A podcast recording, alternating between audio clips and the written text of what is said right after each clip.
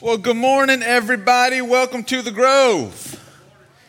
Yeah, we're awake this morning. The sun's shining. It is so good to see all of you here. My name is Stephen, and I am one of the pastors here. And you picked a really good morning to be in church because because we are in the middle of a sermon series. And this sermon series we've kind of been laying out, like Ali mentioned at the beginning of our service, we're kind of laying out kind of a map for the shape that life typically takes. Now, for many of us, we've kind of been educated, informed, and sold on this upward trajectory that life is supposed to take, that things are always supposed to move up and to the right. But what happens, as we all know, is that's not usually what happens in life. There's a lot more peaks and valleys, like the song describes.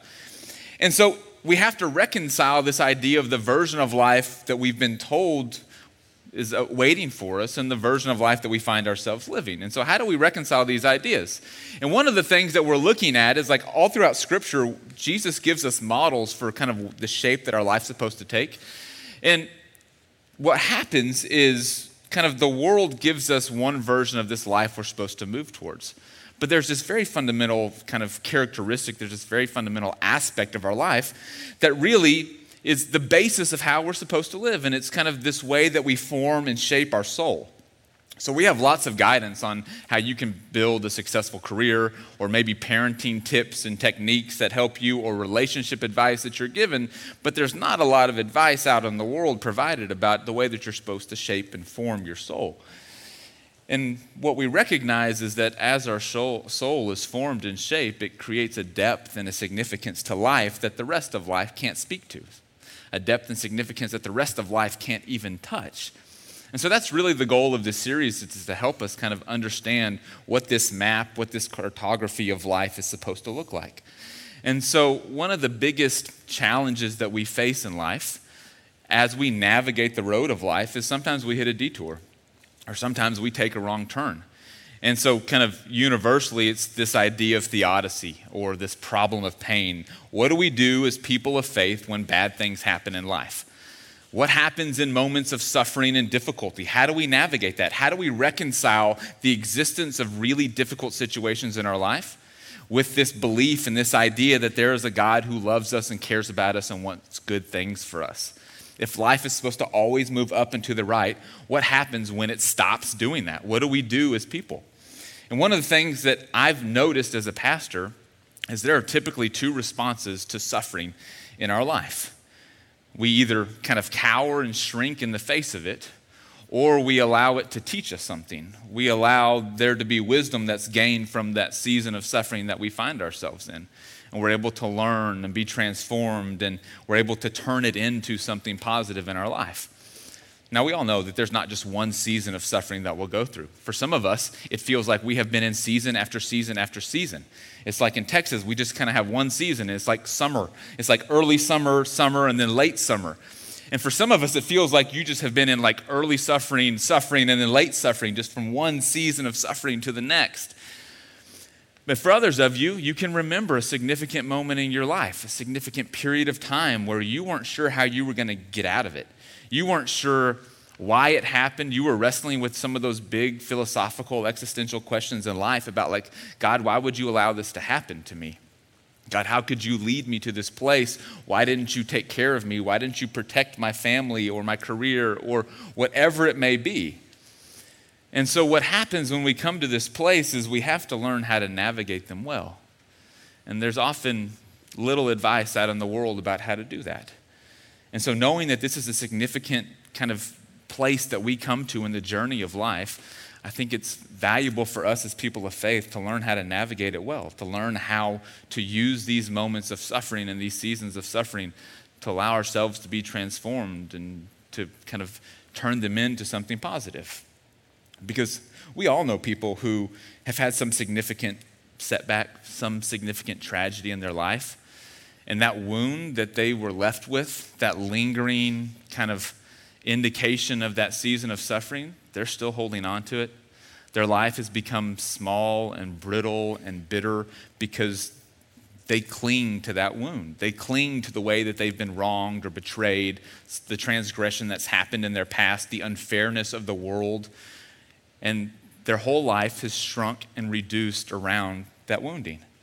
And we also know people who we don't understand how they've been able to navigate the things that they've navigated, how they're able to wake up in the morning and be positive and joyful and optimistic, how they can live big and beautiful and generative lives, knowing all of the difficulty and suffering that they've gone through. And so, what separates these two people? Is it just something in their character and their very nature? Some people were born to be able to handle hardship and adversity, and other people weren't. Or is there a way that we can learn how to navigate it? And so that's what we're going to talk about this morning. And to do that, I'm going to look at a story from the Old Testament out of the book of Genesis. One of the things that I think is kind of a, a reminder of how common suffering is in life is how often Scripture talks about people in the, in the Bible wrestling with difficulty, wrestling with hardship. The Psalms are filled with just language of people writing to God, talking about how hard life is. So many of the stories are not these beautiful, clean, neat, tidy, perfect stories that we would see on the cover of a magazine today as we're checking out of the grocery store. The stories in Scripture are people who make mistakes, people who tragedy happens to them, people who stumble and mess up and then try to figure out how they recover from the choices and kind of the decisions that they've made. Because suffering is a part of life. And so the story that we're going to look at today is one of my favorite in Scripture just because of all of um, kind of the interesting details, all of the metaphor, all of the different layers of truth that I think it conveys. And it's a story about a man named Jacob. And if you're not real familiar with Jacob's story, I'm going to kind of condense a bunch of chapters in Genesis into about 45 seconds. And so, really, what's happened in Jacob's story, if you remember, Jacob was born a twin and he has a brother named Esau. And Jacob and Esau were born to their father Isaac. Isaac is the son of Abraham. So if you hear about Abraham, Isaac, and Jacob, this is kind of where this comes from. So Jacob was born second in line to his brother Esau, and he comes out holding his brother's heel. And one of the things that you should know about that time period is names were really significant. They communicated an identity, they communicated an expectation of who that person would be in their life. Sometimes we still have that today. You've got a family name, you've got something that you've been carrying from you know, generation to generation, and it confirm, confers some sort of meaning. But most of the time, it's like, well, I picked that name out of the book, or there was a really attractive actor or actress who had your name, and that's why you're named the way you are. Not so in that time period. And so Jacob's name literally means like one who grabs on, one uh, who tries to deceive or usurp. Uh, in our modern kind of parlance, it would be like he's a hustler. Jacob's just a hustler. That's kind of who he is. He's the guy that you're like, sell me this pen. And Jacob would have been, would have been able to sell you the pen. So Jacob's born uh, with his brother Esau. And along the story of Jacob and Esau is Jacob tricks Esau into giving Jacob his kind of birthright, the kind of firstborn inheritance that's promised to the firstborn. So Jacob tricks Esau into giving him his birthright. And then Jacob tricks his father Isaac into bestowing that inheritance upon Jacob. Then later in the story, Jacob tricks his uncle Laban to give him the best sheep in the flock. And so, all through Jacob's life, it's been marked by deception, manipulation, hustle, as he's expanded his sense of identity, as he's expanded his kind of wealth and status and empire, so to speak. And the point of the story of Jacob's life that we're going to look at today is uh, when Jacob decides that he's, he's got a lot of success in life and he's ready to come back home. Now, if you remember from last week, kind of in the trajectory of all of our lives is this initial drive and pull, this restlessness to leave home, to set out to make a name for ourselves, so to speak, to construct and build an identity. And this is what Jacob does. But inevitably, what happens is Jacob's ready to come back home. But he's got a problem. He has burned all of the relational bridges along his path. And so you can imagine that if Jacob has deceived and manipulated his family his entire life to lead to the success that he has now, he's not going to be that welcome when he comes back. So, what Jacob does is he sends some messengers to his brother Esau to just kind of test the waters, just to see, like, all right, let me send the birthday card to see if I get one back to kind of check out what the status of the relationship is. And so, Jacob does this, and what he hears back from the messenger is that your brother Esau is coming, and he's coming with 400 men. And so you can imagine kind of the assumption that Jacob's making is that his brother's coming to exact his revenge with his posse of people. So you can imagine, you know, Esau in the lead and 400 men on horseback, you know, out of some western, you know, riding across the, you know, the plain of that time period coming to have this showdown with Jacob. So what Jacob does is he sends all of his family, all of his livestock, all of his servants on ahead across the river. And Jacob's left alone in the valley of this river in the middle of the night, waiting for the next morning in his showdown with his brother Esau. And this is where our story picks up. So, this is out of Genesis 32, verse 24. And it says So Jacob was left alone, and a man wrestled with him till daybreak. When the man saw that he could not overpower him, he touched the socket of Jacob's hip, so that his hip was wrenched as he wrestled with the man. Then the man said, Let me go, for it's daybreak. But Jacob replied, I will not let you go unless you bless me. Then the man asked him, What's your name? Jacob, he answered. Then the man said, Your name will no longer be Jacob, but Israel because you have struggled with God and with humans, and you have overcome. And Jacob says back, Please tell me your name. But he replied, Why do you ask my name? And then he blessed him there. So Jacob called the place Peniel, saying, It is because I saw God face to face, and yet my life was spared.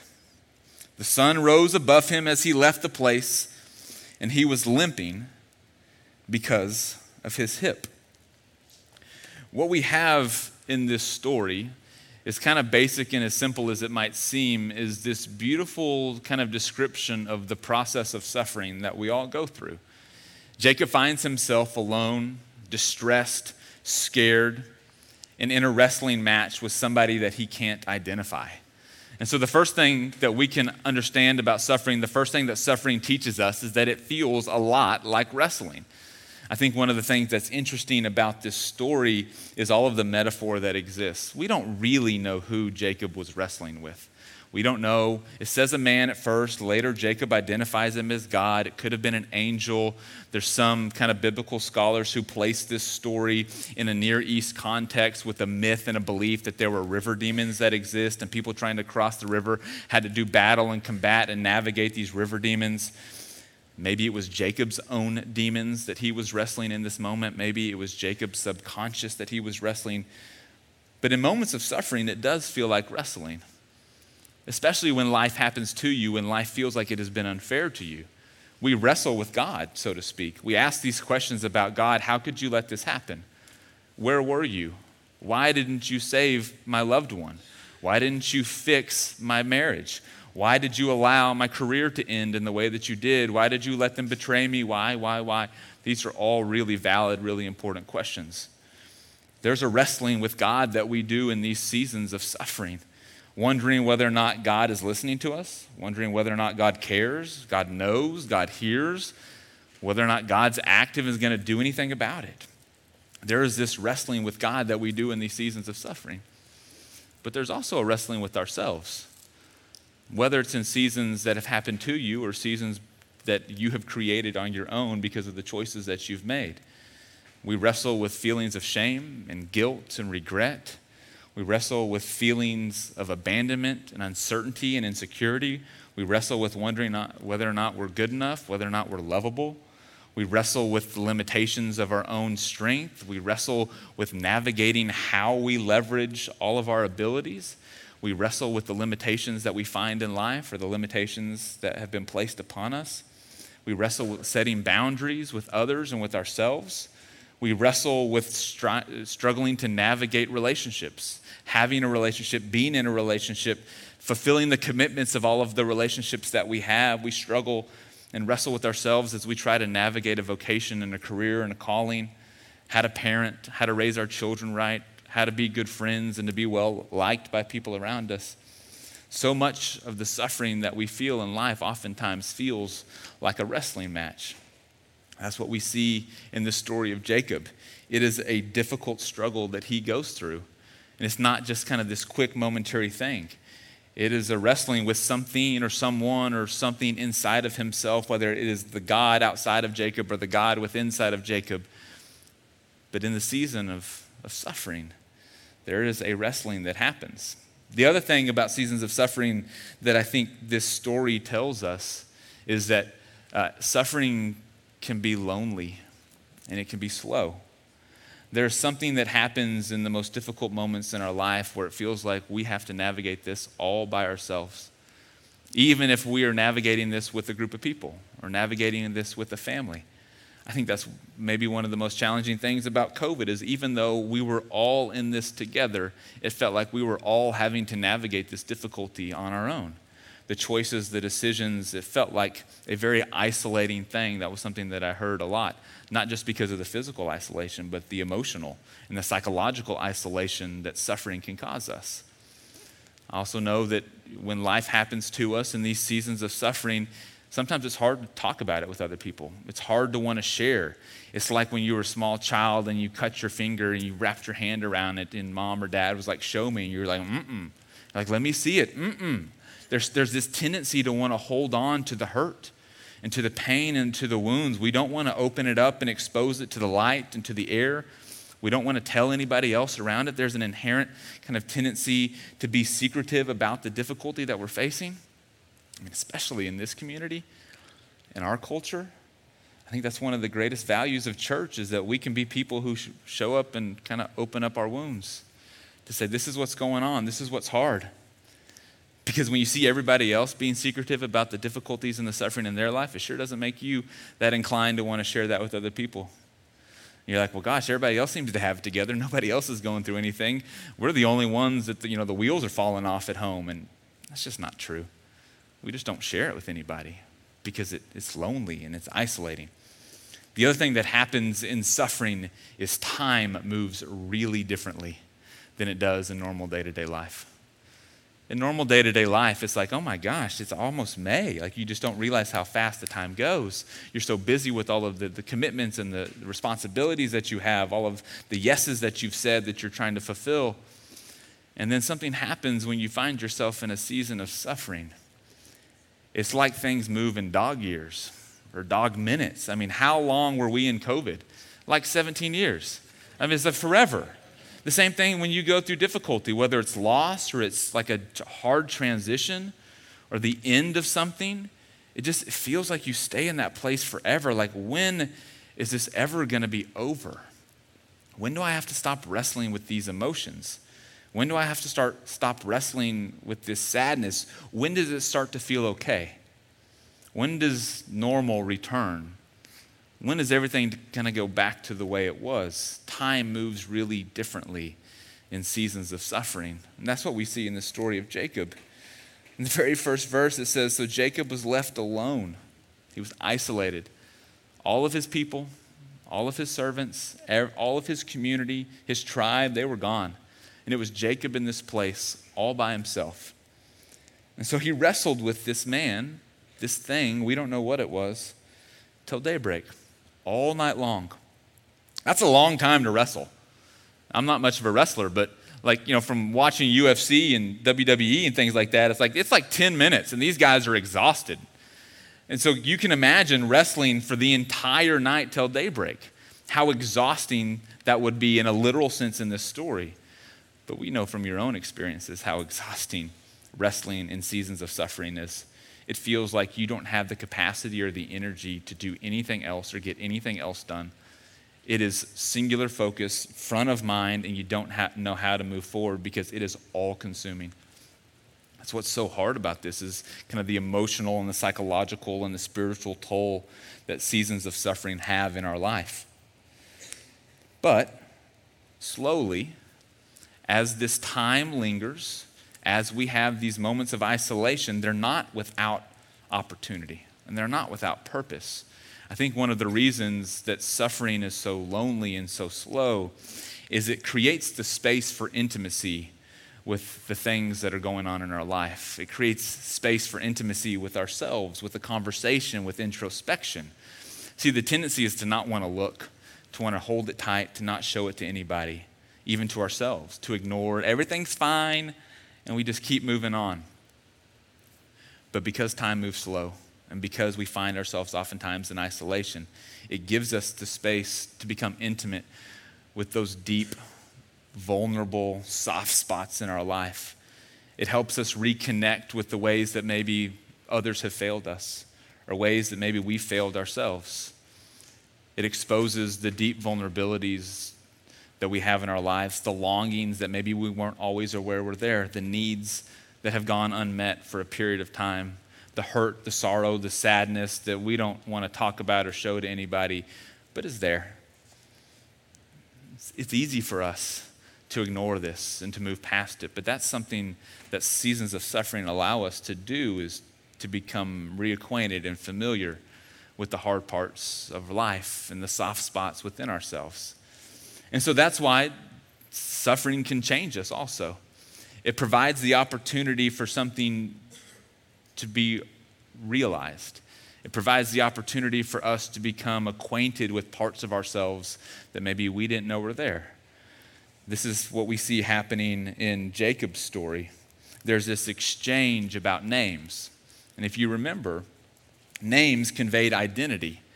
And so, in this exchange of names and this gifting and this naming of a new name, there is a change in identity for Jacob. The man asks him in verse 27, What is your name? And Jacob is what he answered I'm a deceiver. I'm a trickster. I'm a hustler, baby. I just want you to know. This is what Jacob replies back. You can Google that later. Some of you are real confused. They're like, why did he say baby in church? What kind of place is this? But Jacob answers. He shares his identity. He shares who he is with the angel, the man, God, whoever he's wrestling with. And then there's this shift, there's this change, there's this transformation. And it says, Your name will no longer be Jacob, but Israel. Because you have struggled with God and with humans, and you have overcome. You have a new name. You have a new identity. You have a new calling and opportunity awaiting you. Jacob becomes Israel, and Israel becomes the father of a whole nation of people. Abraham, Isaac, and Jacob are the fathers of the Israelites. It's not just Jacob who gets a new name, but his descendants take on a new name they inherit this understanding and this identity of people who struggle with God and struggle with humans. As people of the Christian faith, we are descendants of this lineage and this heritage. We too own this identity. We are people who struggle and wrestle with God and with humans. But it doesn't just change our identity, sometimes it changes our very nature, our lives. This is what happens to Jacob when they're wrestling, the man realized he couldn't overpower Jacob, and so he touched the socket of Jacob's hip so that his hip was wrenched as he wrestled with the man. Now, we don't know what kind of move it was. You know, maybe for your old wrestling fans, he would put him in the figure four and kind of torqued his leg. We don't really know what happened, but hip comes out of socket in some way. There's some injury, soft tissue, or bone to Jacob's leg. And at the very end, verse 31, at the end of the story, it says, The sun rose above Jacob as he left the place, and he was limping because of his hip. Now, we don't know if this was a forever injury, uh, a seasonal injury. We don't, we don't really know if he was able to rehab and play again next season. We don't know what happened to Jacob. But what we do know is he left that place wounded. I think that's one of the things that suffering can do to us is it wounds us. It leaves us with a limp, so to speak. But I think the limp uh, is oftentimes something that we try to hide, just like the original wound. The scar tissue is something that we try to cover up. We wear the long sleeves and you know the, the high collar so nobody sees the wounds that we carry in this life from those seasons of suffering that we experience. But I actually think that these wounds, these limps, are a badge of honor, so to speak. They're an indication that we have struggled, that we have wrestled with God and with man, with ourselves. I think when we show off our limp, when we allow others to see the way that we walk and the way that we limp, it lets them know that we've navigated something significant. We've come out on the other side of something difficult, that we're not who we once were. There is a new name and there is a new identity. We have taken on something, we have learned something about ourselves and allowed it to teach us something. We've experienced the intimacy of the difficult moments in our life and maybe the deeper nature and character of ourselves.